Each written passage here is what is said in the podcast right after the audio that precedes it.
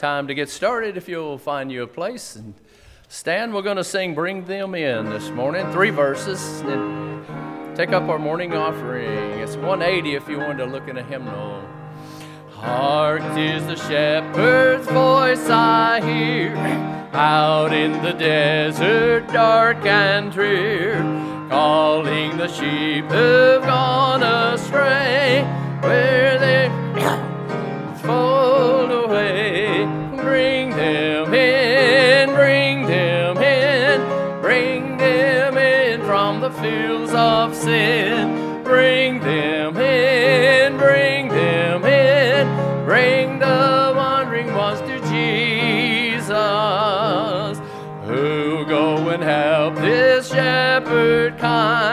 help him the wandering ones to find, who bring the lost ones to the fold, where they'll be sheltered from the cold. Bring them in, bring them in, bring them in from the fields of sin. Bring them in,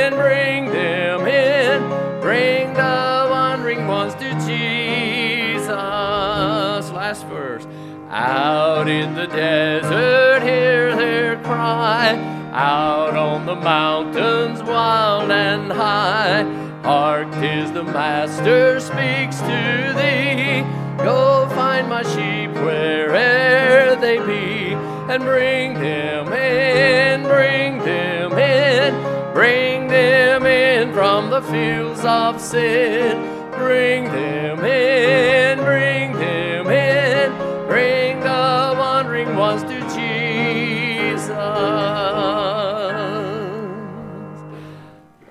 Amen. Well, let's have a word of prayer, and then we'll take up our morning offering. Brother Wayne, would you word our prayer this morning, brother?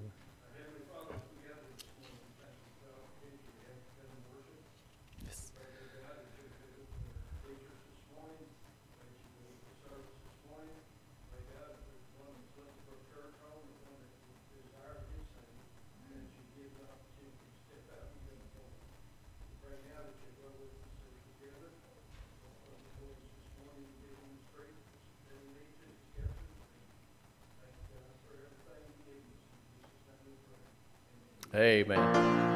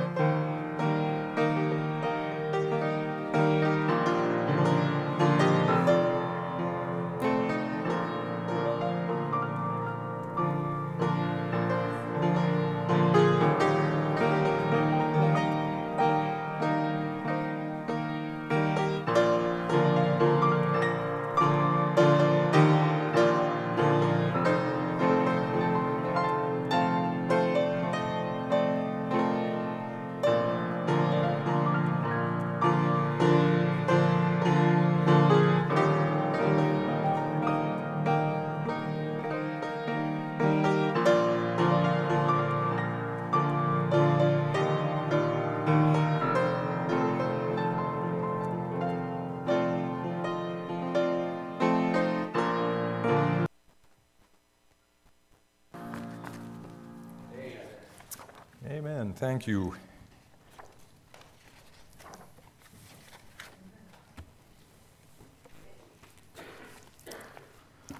All right. Good morning, everybody. Listen, I had a, um, I had an extra sheet of paper here that I brought in. Did did everybody, at least a, every couple, get one of these sheets? If not, uh, it's a thing. It says names of Antichrist compared with Christ on the top. It was just one one sheet there. So um, that can kind of be used as a, as a reference. May, maybe not so much about what I'm particularly saying here, but it's got a lot of scripture uh, pointed out with it there that I did go through and check and make sure that it's all in line with what the, uh, with what the lesson says here.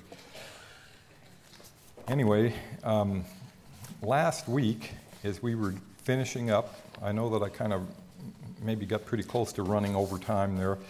But at the end of the uh, lesson, I was asking about anybody had any questions about anything from last week. So, did, did anybody have a question from something last week? Um, I know I was picking on you, Linda, uh, about it, but I, you probably didn't actually have a question.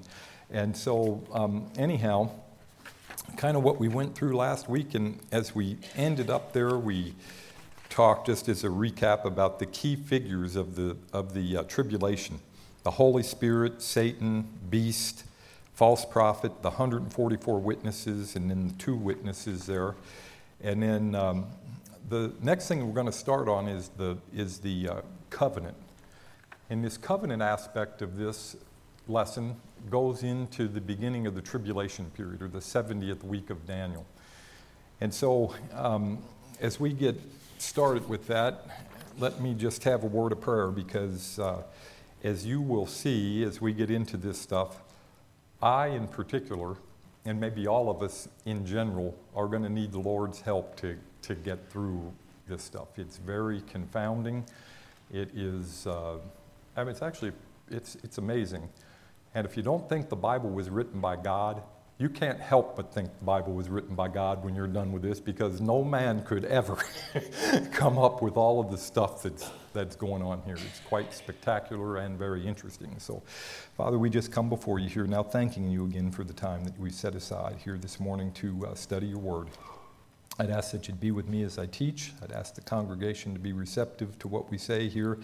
Lord, uh, take my fallibility and uh, use your words here to, uh, to clarify a lot of these things for us. We love you, we praise you, we thank you. In Christ's name, amen. So, anyway, um, we're going to start off here with the, with the covenant. And in the lesson itself, it talks about the beginning of the 70th week of Daniel. This is not the rapture, but this is this, not the rapture, begins the tribulation. So we kind of mentioned here last week and everything, or maybe over the last several weeks, even with Pastor in here teaching that that uh, we're not going to be here for any of this. Christians aren't going to be around for this. So it's one of these things where, where if we're not going to be here, why do we even need to know anything about it? Well, one of the things that we're doing here, our, our key verse for this whole lesson that we've been going is study to show thyself approved unto God, a workman that needeth not to be ashamed, rightly dividing the word of truth. So as we go through and we have people, and people are going to start asking questions. I mean, it, it's, it's amazing to me how you look and you see in secular society how you, you, you talk to the same people. You do business transactions with the same people. There's the lady that you buy your groceries from, and there's the mechanic that works on your car, and there's all these different, all these different people. I personally, I don't know how you guys handle your private life, but I personally try to uh, uh, do business with Christian people. I try to find, I take my car down to Blessed Hands Garage. From what I can tell, everybody down there is a believer. There's Bibles sitting around and all that kind of stuff. Uh, they, they do good work, by the way and their prices are high. But it, you know, that's, that's the way it is. And I don't mind necessarily supporting Christian businesses, even with a little bit of extra, extra money there along those lines. But even in, in situations where you can't find somebody like that, I don't, I don't take my business elsewhere if I can't find a, or I take my business someplace else if I can't find a Christian that does it right. But um, even secular people that you talk to now, they'll ask you questions about, man, what do you think is going on over here with Russia and Ukraine? Just talking, just, you know, general small talk kind of stuff. It's like, let me tell you all about what's going on there, and, and here's how this works. And unless you kind of have at least a little bit of an idea about what the book of Revelation says and how this stuff works, you, you can't really even give somebody a good answer. I mean, as Christians, we don't want to just say, well, I don't know. I have no idea what's going on there. We want to know. We need to know what God is doing on this planet Earth that we operate in here. And we want to be able to tell people about the, about the hope and the joy that we have in our hearts, even through all these tribulations that, that the, the whole planet is going through right now. That, uh, that number one, it can increase our faith. And number two, it might be the, the avenue that causes somebody else to come to the faith also, you know. So um, Incidentally, just as a uh, side note, I don't know how, um, how much any of you folks I don't socialize with a whole lot of you guys. I've never been over to your house for popcorn and movies or any of this kind of stuff, even though I would like to do that sometime, you know. Um, but occasionally we'll sit down and watch a movie, and we did last night. We watched this movie titled Forgiven. Has anybody ever heard of that movie or seen it or anything? Okay, yeah, so a few people have seen that. Excellent movie, beautiful salvation message in it. And so I'll, I'll leave it at that. If you have a chance to look it up and, and uh, watch. The, on, the only reason why we watched that movie was the movie we were trying to watch, which was a, a movie titled Miracles from Heaven. It's about a little girl that had some kind of a brain to something wrong with her, and she falls out of a tree, and it all gets fixed. And I don't know if you ever heard of that, but anyway, that one wouldn't work out very good, and, and I don't know what the deal was with it. But we watched this other movie, and I'll tell you, it was a real a real blessing. And again, I've got to watch it a second time because most of the time I was crying, and I couldn't even see the the screen while it was while it was going there. But um, with the start of this covenant here, the beginning of the 70th week of Daniel, this is not this, not the rapture begins the tribulation. We're not going to be here. Peace is spoken of and agreed upon. The Antichrist is at work, but not openly revealed. So, that little sheet of paper that I, that I gave you there, it has some stuff on here about that Antichrist and some, maybe some references that you can look up. You know, the, um, uh, the, the Antichrist, whoever that person ends up being, all right, um, they've got all kinds of different names in the Bible, but that's not, Antichrist is not one of them. There's all these other different things that come up. There are tons of people that are anti-Christ, but there's only one entity that comes along that the Bible refers to as the beast, and that is actually the Antichrist. And then that particular person is is named a whole bunch of different things as this whole thing starts to starts to unfold. And like I say, it can get to be pretty pretty confounded here. So anyway, the 70th week is then separated from the 69th week by a long period of time. And this the, the way we're talking about right now is the dispensational period called the church age. That's where we're at right now. So if you look on your little timetable we have in the back end of the, of the lesson number 28 there actually, you'll see that that bracket covers a whole bunch of different, this church age covers a whole bunch of different areas there. So anyway, just kind of keep that in mind. Um, hence, the 70th week does not begin until the end of the church age at which point the church will be removed from the earth in an event called the rapture. That's when we're, that's when we're done here with this, whole, with this whole thing. That's where our misery on earth ends and our glory forever and ever and ever begins. And so, um, a, a, a, thing when you're talking to people and you mention something along those lines, that's where you ought to probably have at your fingertips there at least some notion of how to give somebody a good salvation message. And if it's no more than just you need to know Jesus Christ is your Lord and Savior if you want to get out of this seven year mess that's going to be going on on this earth and you want to be bound for glory. That, that's just a, a very brief thing. And, and just here again at the end of the lesson here today, I'm going to give you a little overview about what's going to happen here, probably beginning next, next month, the middle of next month, with the Sunday schools and all that kind of stuff here, okay? Anyway, um, the covenant, then 70 weeks are decreed for your people and your holy city to finish the transgression, to put an end to sin, and to atone for iniquity, to bring in everlasting righteousness, to seal both vision and prophet, and to anoint a most holy place. So, as we get into as we get into this, this is written in the book of Daniel. So there's a whole bunch of stuff in Isaiah, a whole bunch of stuff in the book of Daniel, and then also, of course, in the book of Revelation about how all this junk is going to work. And so I have um, somewhere on here, yeah, we're going to read through the book of Daniel here. Not the entire book of Daniel. starting in chapter 9, and the lesson plan here calls for us to look at uh, Daniel 9 27. All right? That's the only thing. But I'm actually going to read Daniel 9 20 through 27, and then maybe even have some a little bit of comment on a couple of couple of things in here. So this is this is Daniel here, and he says, "And whilst I was speaking and praying." It's always prayer in this. And confessing my sin and the sin of my people Israel, and presenting my supplication before the Lord my God for the holy mountain of my God. Now, if you just stopped right there, um, I'm not a preacher. I've told you all that I'm not trained in any of that stuff, but I just look at that first sentence there that ends with a semicolon, and I go, well, I could probably preach for a month on just what that says there. There's so many things right there in how we should conduct ourselves as, as, uh, as Christians and confessing my sin and praying. And we've had all these different things. We had a whole lesson, uh, you know, several weeks about how to, how to pray. And much to my shame, I have not particularly abided by any of that stuff that Pastor wrote down. I wrote it all down and I kind of got it. I've studied it a little bit, but I do not make a habit of keeping uh, prayer lists necessarily. I, I, have a thing on my iPad. I try to pray for people as they, re, as they request it and what have you. But uh, um, the way that he has that lined out, I could see where that would be a very beneficial thing to do, but I have not uh, disciplined myself quite enough to do it. Anyway, uh, mountain of my God, yea, whiles I was while I was speaking in prayer, even the man Gabriel, whom I had seen in a vision at the beginning, being caused to fly swiftly, touched me about the time of the e- evening oblation. And he informed me and talked with me and said, O Daniel, I am now come forth to give thee skill and understanding at the beginning of thy supplications.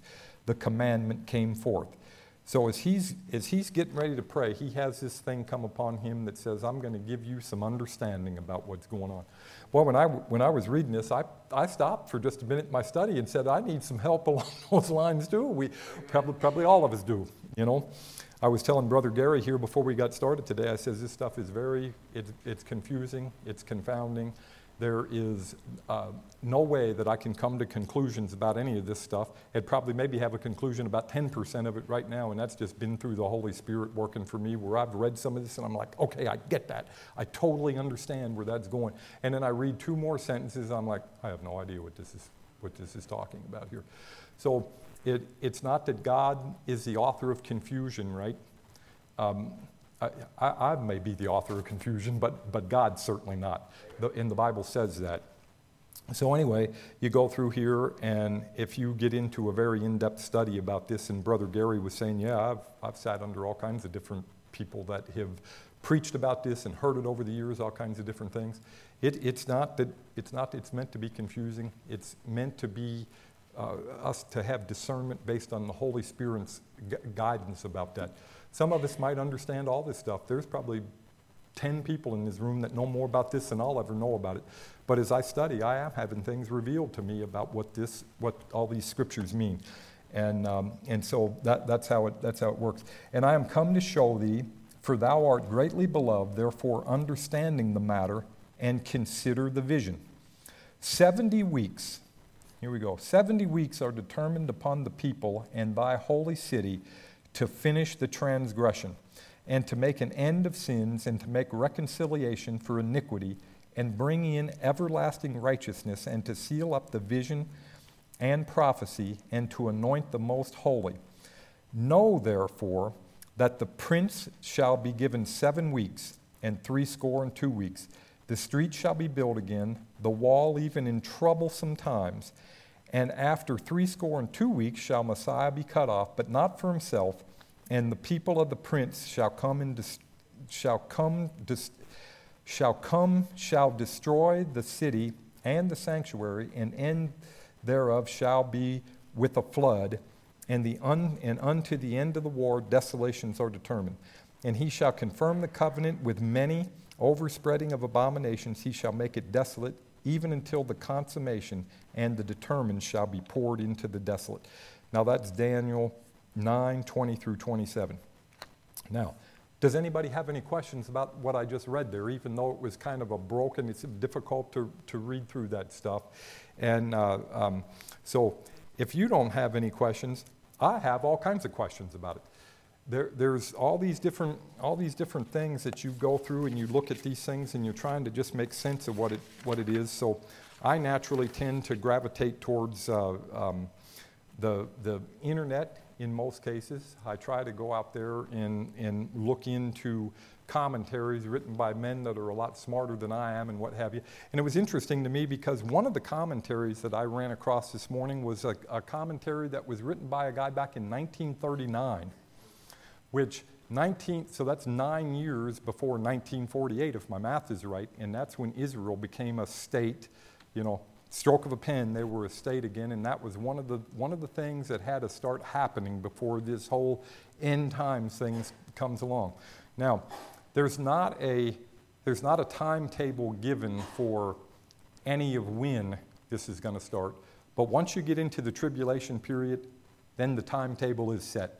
It's seven years period. Seven, however, however that all works out, however the math adds up as far as you know how many days in a month and all this kind of stuff is really kind of beside the point. But there is a timetable, and an interesting aspect of it is that when you get into the tribulation period, there's stuff there that just kind of operates on its own thing, and then when Jesus gets involved, there's appointed times it's really kind of neat to see that because we all have we all have our schedules that we go by and everything, right? I get up a certain time of day, I have my coffee, I do this, that, and the other thing. I do that pretty much just about every day, uh, seven days a week, no matter you know what's going on. It varies a little tiny bit, but uh, uh, there are things in our lives where you have an appointed time to be somewhere. Now, if you're in the habit of getting up at nine o'clock or ten o'clock in the morning every morning, right? and all of a sudden you have a speeding ticket, and there's a judge that says, I want to see you at my office at 7 a.m. You have an appointment. and you probably better show up with it. And, and so that's the same way the Antichrist or the beast is dealt with as this tribulation period goes on, and Jesus starts saying, Here's when this is going to happen, my friend, not, not on your timetable. So just kind of something to kind of something to, to think about there. Uh, verse 24 lists the the things that are going to be accomplished by the end of the 70 weeks of Daniel here. The transgression, finish the transgression, make an end of sins, make reconciliation or atonement for iniquity, bring in everlasting righteousness, seal up vision and prophecy, anoint the most holy. By the end of his ministry on earth, Jesus at least partially fulfilled the first three items. By his sacrifice, Jesus provided a way for sin to be forgiven and became the atonement for our sins, reconciling us to God. That's all. You can read about that in Colossians 1 19 through 19 and 20. And he will finish completing these first three and the final three after his return. So he's got some, Jesus has actually got some, some work to be done. But the work, as far as we're concerned, is already done. He died on the cross, buried, rose from the dead, and here's our job, folks faith. Believe in that. That's, that's, your, that's the ticket to salvation, right? That's your ticket, your, your avenue to heaven here and everything. That's what you can tell unbelievers. That's what you can point out to people that don't know anything about any of this stuff, maybe. And, um, and, and, then that might open up some doors for you to, to uh, talk to somebody about, about this. So, the next thing let me, let me just step back. Last week we should have wrote down in one of our things there was covenant was one of the lines you're supposed to, uh, or words you're supposed to fill out in, in line here. And now the next thing that we're going to talk about here is Gog and Magog. And this is, this is all pointed out in the book of Ezekiel, chapters 38 and 39, Gog and Magog. So everybody's probably heard those names before, right? We've, we've all heard that. We've seen it in Scripture. We've seen, you know, something, somebody's name, and one thing is a guy's the country, and this, there's all kinds of different stuff like that that goes on here. So, anyways, um, as we get into this, this is where you start getting kind of maybe changing a little bit from the whole idea of, of uh, let's take a look at this thing from a secular standpoint. And just if you go back and you type this into a Google search bar and you find out, you know, what people's opinions are about how all this stuff is going to work, it's a, um, uh, there's, I don't know, 1 billion, 382 million pages worth of stuff that comes up out there on the internet. All of it believable, right? Because it's on the internet, and can't, you can't go wrong with any of it. yeah. So I tell people it's like it's like eating watermelons. You better know which seeds to spit out, which ones you can eat if you want to, and all this kind of stuff. I personally, I'm too lazy to spit out any of the seeds, so I end up eating all of them. But um, anyways, the uh, as you as you start looking into this stuff, a avenue that I went down and what I kind of found out about and what I looked into and what I'm going to tell you guys about here is a uh, 15 page article that was written by a guy named David Jeremiah. Has anybody heard of this fella? You, you, so, Steve, you, you raised your hand right away. Is, is, he a, is he a good guy? He seems to be. I, I enjoy listening to him on the radio. I did not look into his theology or anything. Is he a, is he a uh, King James guy or what's that? Solid as can be. Okay. So there we have it on good authority, somebody that I trust. Um, Brother Steve has pointed out the error of my ways on more than one occasion, and I, I love you for that. I appreciate that. And, and so I'm happy to, I'm happy, happy to hear about that. Anyway, he wrote a 15 page article about all of this stuff and what this, this might mean. So we're going we're to look into that. Um, everybody's concerned about what's going on in, in Russia, in Ukraine, in Syria, all these different places, Iran, Iraq, the whole shooting match. So what we're supposed to do with the stuff that we're learning about here and our understanding about the scripture, it's not meant to rile up anybody. It's not, to, not meant to scare us. As a matter of fact, the Bible says we're not supposed to be scared about anything. God has this stuff all figured out. He knows what we need before we ever even ask about it. He's going to take care of His people. There's no question about that. All right? So um, if, you, if you start looking into these things, here's what, here's what this guy wrote. And I'm not going to read the whole article, I've just got stuff highlighted in here. But from the world wars to the Cold War to the current ongoing war in Ukraine, the name Russia has increasingly appeared in headline after headline and often the center of so many or most, or most troubling global news stories. So we know that when Donald Trump was getting ready to run for president all through his presidency, that the R- Russia was just brought up all the time, right? Collusion with them, all this other stuff. Now that we have a new guy in office, and there was probably all the same kind of stuff going on, it's not really mentioned all that much, other than how bad Vladimir Putin is and what a rotten guy he is and all this stuff. And he, and he probably is. I don't, I've never met him, so I don't know anything about Vladimir Putin. But uh, other than what I see on the news about him and historical things about the man. But um, anyway, when, when you start looking into this, you see a big giant secular change in what is talked about. Used to be China was our biggest problem, right? Now, I have my personal opinion about what our biggest problem is, and I think it's the United States government, but we won't, we won't go into all of that right now. But from a secular standpoint, as it uh, relates biblically to the book of Revelation, Russia is a big, gigantic, major player in it. As a matter of fact, David Jeremiah's uh, article here, it goes on to say that the United States of America is not really even, it's not even brought up in any of this end time stuff. So we could be, we could be on some kind of a decline in our country. Again, no timetable set out for when all of this stuff is going to start. Once it does start, then there's a very specific timetable set out uh, about it, at, at, least in the number of days and years it is. So, anyway, there, here's just some, here's just some stuff that, that this guy clipped out of some recent articles. Russia warns of Chernobyl repeat in Ukraine due to, a, due to the National Atlantic Treaty Organization aid. So there's some, there's some threats there about what's going on. The Russia Ukraine war.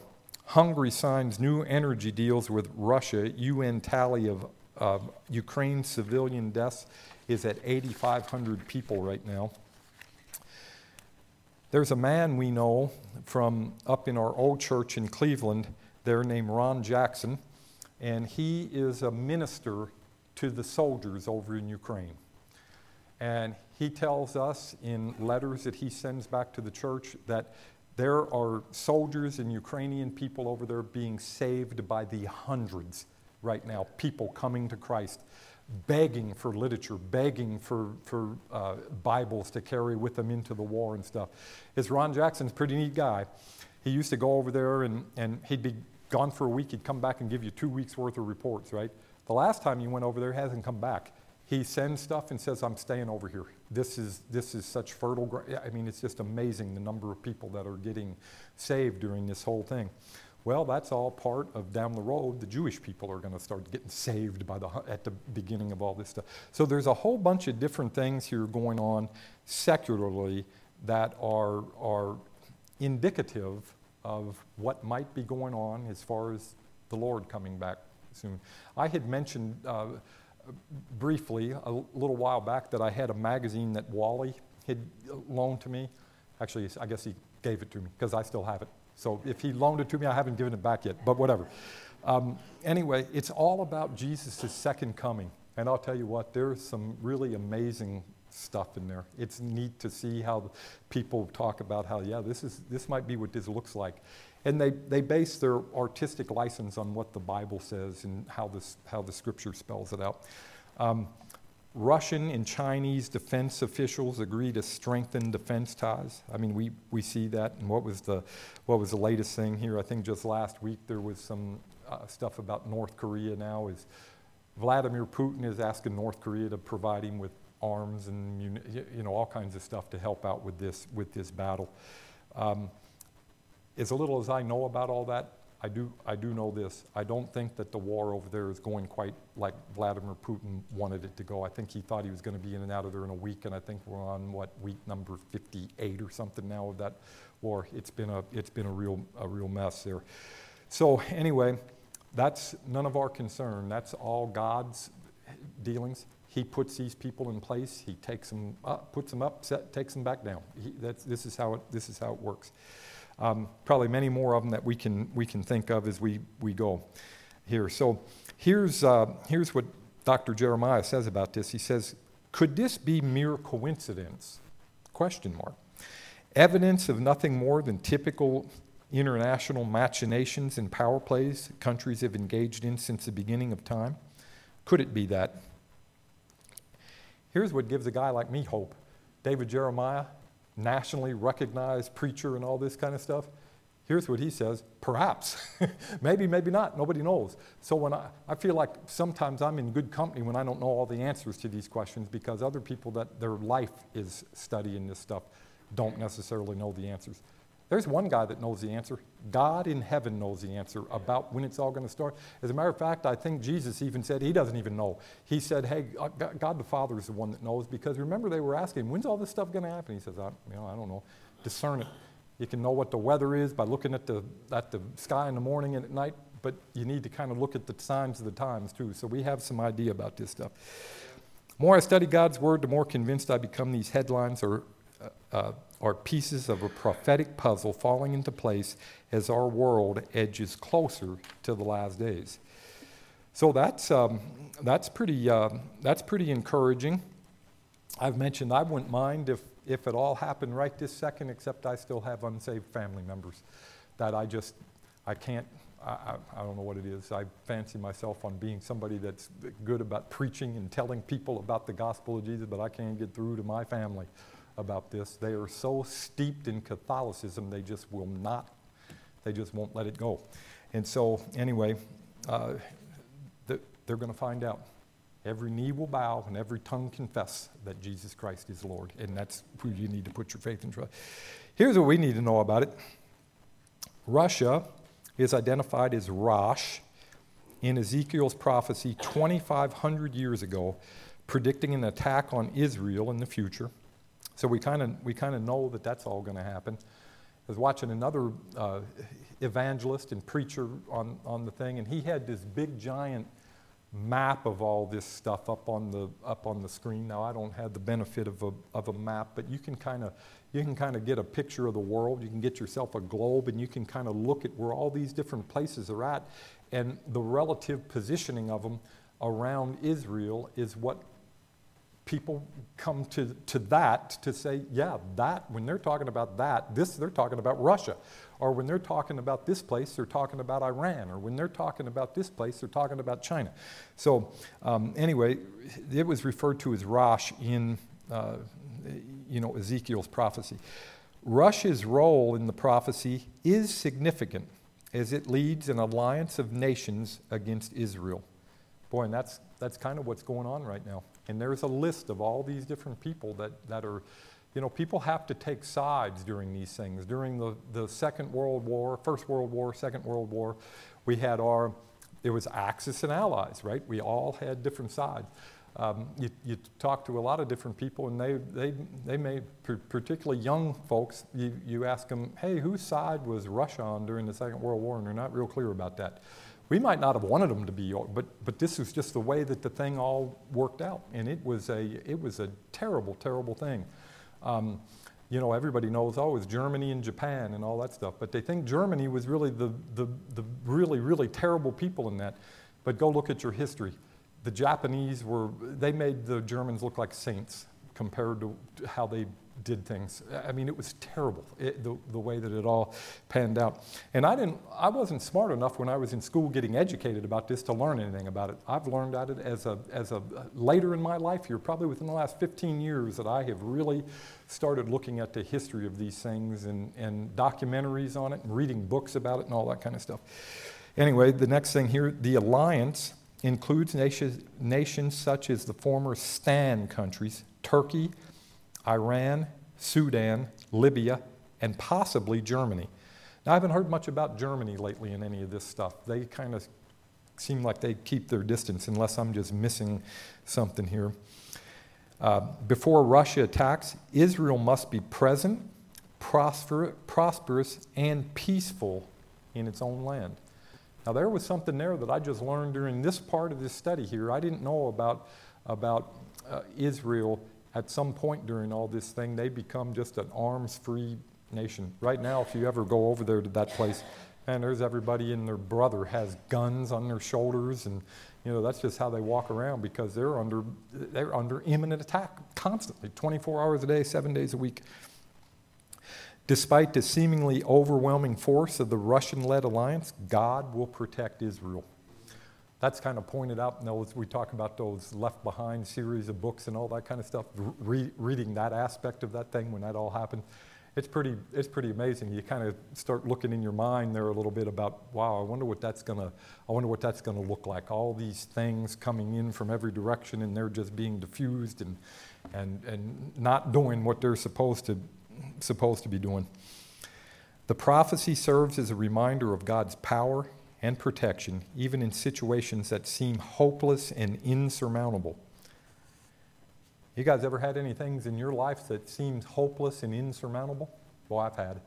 I've had the last year of my year and a half of my life with this FAA thing seems hopeless and insurmountable.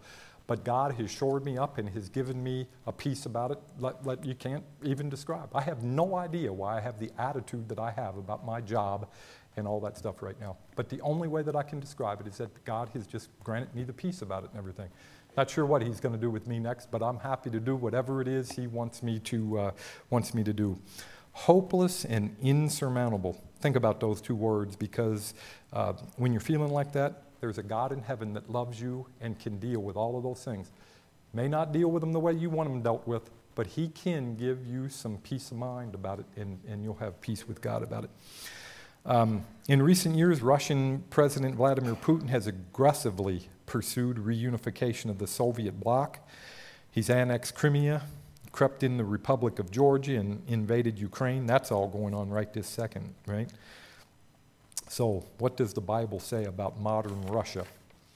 There's, if, if you all wanted to go out and just, if you're savvy with the computer, you can go find this entire article. It's, it's actually fascinating reading, but it's 15 pages long, and I don't want to. I don't want to have to sit here and go through all this stuff. Approximately 2,500 years ago, Ezekiel predicted specific events that will occur in Russia's future. He begins Ezekiel 38, which is what our text, what our lesson here is referencing now, is this Ezekiel 38. Um, with a long list of nations that will attack Israel. None of these nations are called Russia. That name is not found anywhere in the Bible. However, the reference to Rosh in verse 2 is shortened version of the word Russia. This can be determined linguistically and geogra- geographically. The Bible describes Rosh as being to the far north of Israel, which was a reference point for Ezekiel's original audience. Both Ezekiel and Daniel describe Israel's end times aggressor as descending from the north. So if we had the map up there, we could point out where all these different places are, and it's pretty clear where, where you know, I was looking at the map. I seen the map that this guy had up on the on the website that I was looking at, and it's pretty clear what the names of these countries are and, and how they all how they all work. Daniel used the phrase king of the north to describe the commander of the alliance. Ezekiel's prophecy lends support to Daniel's, indicating the invading armies will arrive in Israel from the far north. Russia is the only modern nation to match this description. Well, so um, re- he, he refers to Russia as a modern nation. Now, I'm not so certain how modern Russia is. I'm not sure if when they say this that it's a matter of a relative comparison or if it's a modern nation compared to how they were 25 or 30 years ago. I'm not sure about all the technology that they have. Here's what I do know about here's what I do know about the, the Russians, and it's strictly from an aviation standpoint. Every time we were parked next to a Russian airplane, those Russian guys in their broken English would come over and ask us, Can we see what the inside of your airplane looks like? And we'd always say, Yeah. And we'd let them take pictures, we'd let them do whatever they wanted, you know, and they always sat in the pilot seat and took pictures of themselves and all this kind of stuff. They're actually very friendly people. They're very nice people, at least the ones that I've met. And then I'd say, Hey, I'd like to go take a look in your airplane. And the answer was always no. We're not going to let you go look in our airplane. And I found out one day that they're just ashamed of their stuff. They're so far behind anything like we have in America that it's, it's just not even funny. So when they, when they say this about this, it's a modern nation, I'm not sure exactly how that all stands. I guess they're not living in caves anymore. Some of these nations, you look at them and they're not very modern. Some of the big cities that are built up in them, and I've been to lots of them, are, are all built up and fantastic and everything. You get five miles outside the city, and it's, it's kind of like going to Mexico. If you go down to Mexico and your view of Mexico is what it's like when you're at the all inclusive resort for your vacation, that's not what Mexico is about.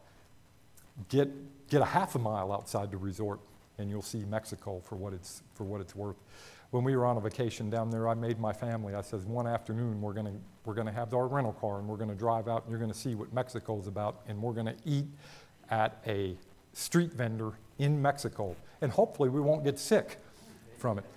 And we didn't. We actually had some very good food, except Patty would not, she wouldn't eat any of it. She made me go across the street somewhere or something, get her a pizza to eat, you know. But it's a whole different world what we might see about some of these places and what they actually are when you dig down into it, and, and sometimes dig down into it even just a little tiny bit there. So, um, some scholars believe Gog is a title rather than a personal, personal name. So, the names and places Ezekiel describe are foreign to us today, but a closer look at the scripture and history will help us translate these into modern terms. So, who's going to join Russia's prophesied alliance? Magog. Gog is from the land of Magog, verse 2. Magog was also the name of one of Noah's grandsons, Genesis 10, 2, verse 1 here, and in Chronicles 1 5. And many scholars believe his descendants settled around the Black and Caspian Seas on Russia's southern border. In the, and then he, he touts this Jeremiah Study Bible. I identify the region as formal stand countries uh, Kazakhstan, Kyrgyzstan, Uzbekistan, Turkmenistan, Tajikistan, and perhaps Afghanistan, all former constituents of the Soviet Union. What unites the 60 million residents, now listen to this, this is important. What unites the 60 million residents of this region today is their religion, Islam. All right? Now, we know, so, so you kind of build on these things. You start looking at how, how do these things start reacting with one another and everything, right? Well, if a whole bunch of people from the Islam nation walked in here, let's say there were 50 soldiers from Islam walked into this room right now and said, uh, Are all you guys believers in Jesus Christ? And we all said, Yeah, I sure am, you know. Hopefully, the God will give us the grace to do that when the time comes, right? Every one of us would have our heads lopped off probably within a matter of 30 seconds there wouldn't be any of us alive anymore, all right? So you start, you start looking at these people that are kind of aligning or you, you know aligning themselves against Israel down the road. There's going to be lots of them. They say the Bible says it's a large army of people, bigger than bigger than anything out there. Our lesson even comments about that, but then it goes on to say, but it's nothing compared to the Battle of Armageddon when that thing finally shows up here. But anyway, you've got all these people right now that really, really, really hate Christians. So, what has to happen then? Uh, number one, you need to get rid of the Christians. That, that, would, be a, that would be a good start if, according to Islam. Just get rid of all of us, folks. We're troublemakers, right? We have a certain indignation that we go by. We try to do things that are right. We try to go by the Bible. We try to follow Jesus and what have you. But uh, they don't like that. So now there's going to be this awakening over in Israel that's got to where, where, finally the Israeli people finally start realizing that Jesus really is the Messiah, and they start getting saved by the tens of thousands. There's tons of them start getting saved over there. That's one of the things, that's one of the catalysts that sets off this fuse to these nations starting to attack Israel. And we'll, we'll go through that. I mean, we're going to be out of time here. This thing went by faster than I thought it was going to, and I got this far on our sheet.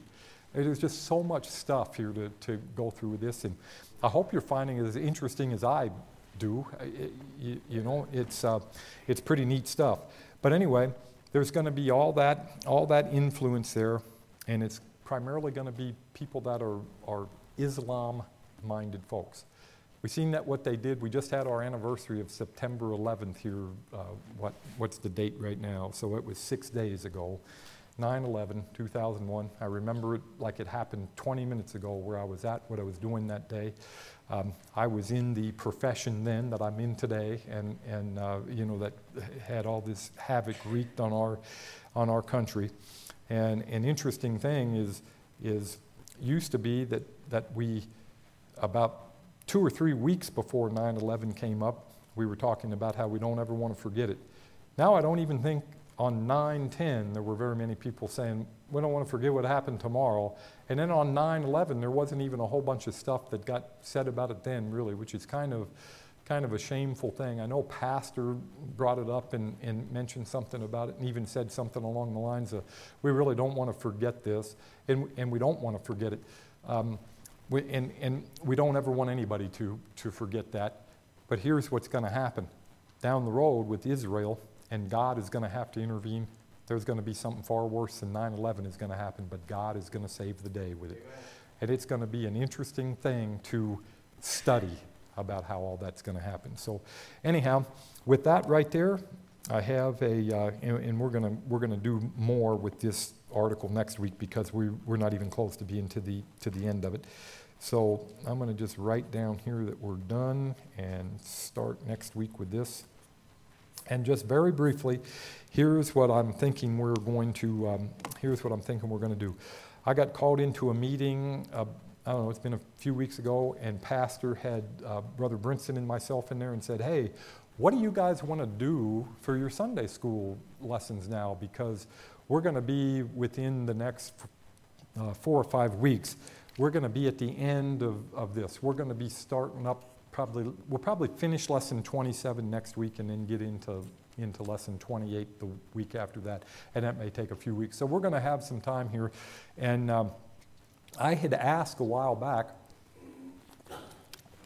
if any of y'all had any idea about what you might like to, to do as a sunday school. And i had a couple of people say some stuff to me wally being one of them with that magazine. Hey maybe we could study about uh, jesus and his second coming. And um, and I thought about doing that. I thought that would be a really, a really interesting thing to do. But the problem is, is that we're kind of doing that right now at the end of this. And so I, and, and I didn't really know what that lesson 28 was about, so we're probably not going to not gonna do that. Then there was a, uh, another suggestion that we look into prophecy versus how it actually happened. Well, we're doing that now too. You know, this is what's, what's coming up here. And then, um, uh, so I just kind of looking around, trying to figure out some stuff. I sought some counsel from my one of my son-in-laws, as a matter of fact, and he says, "You know, Jeff, what might be something that may be helpful to your class, and I, am all in favor of this sort of thing, is do something that will bolster their faith.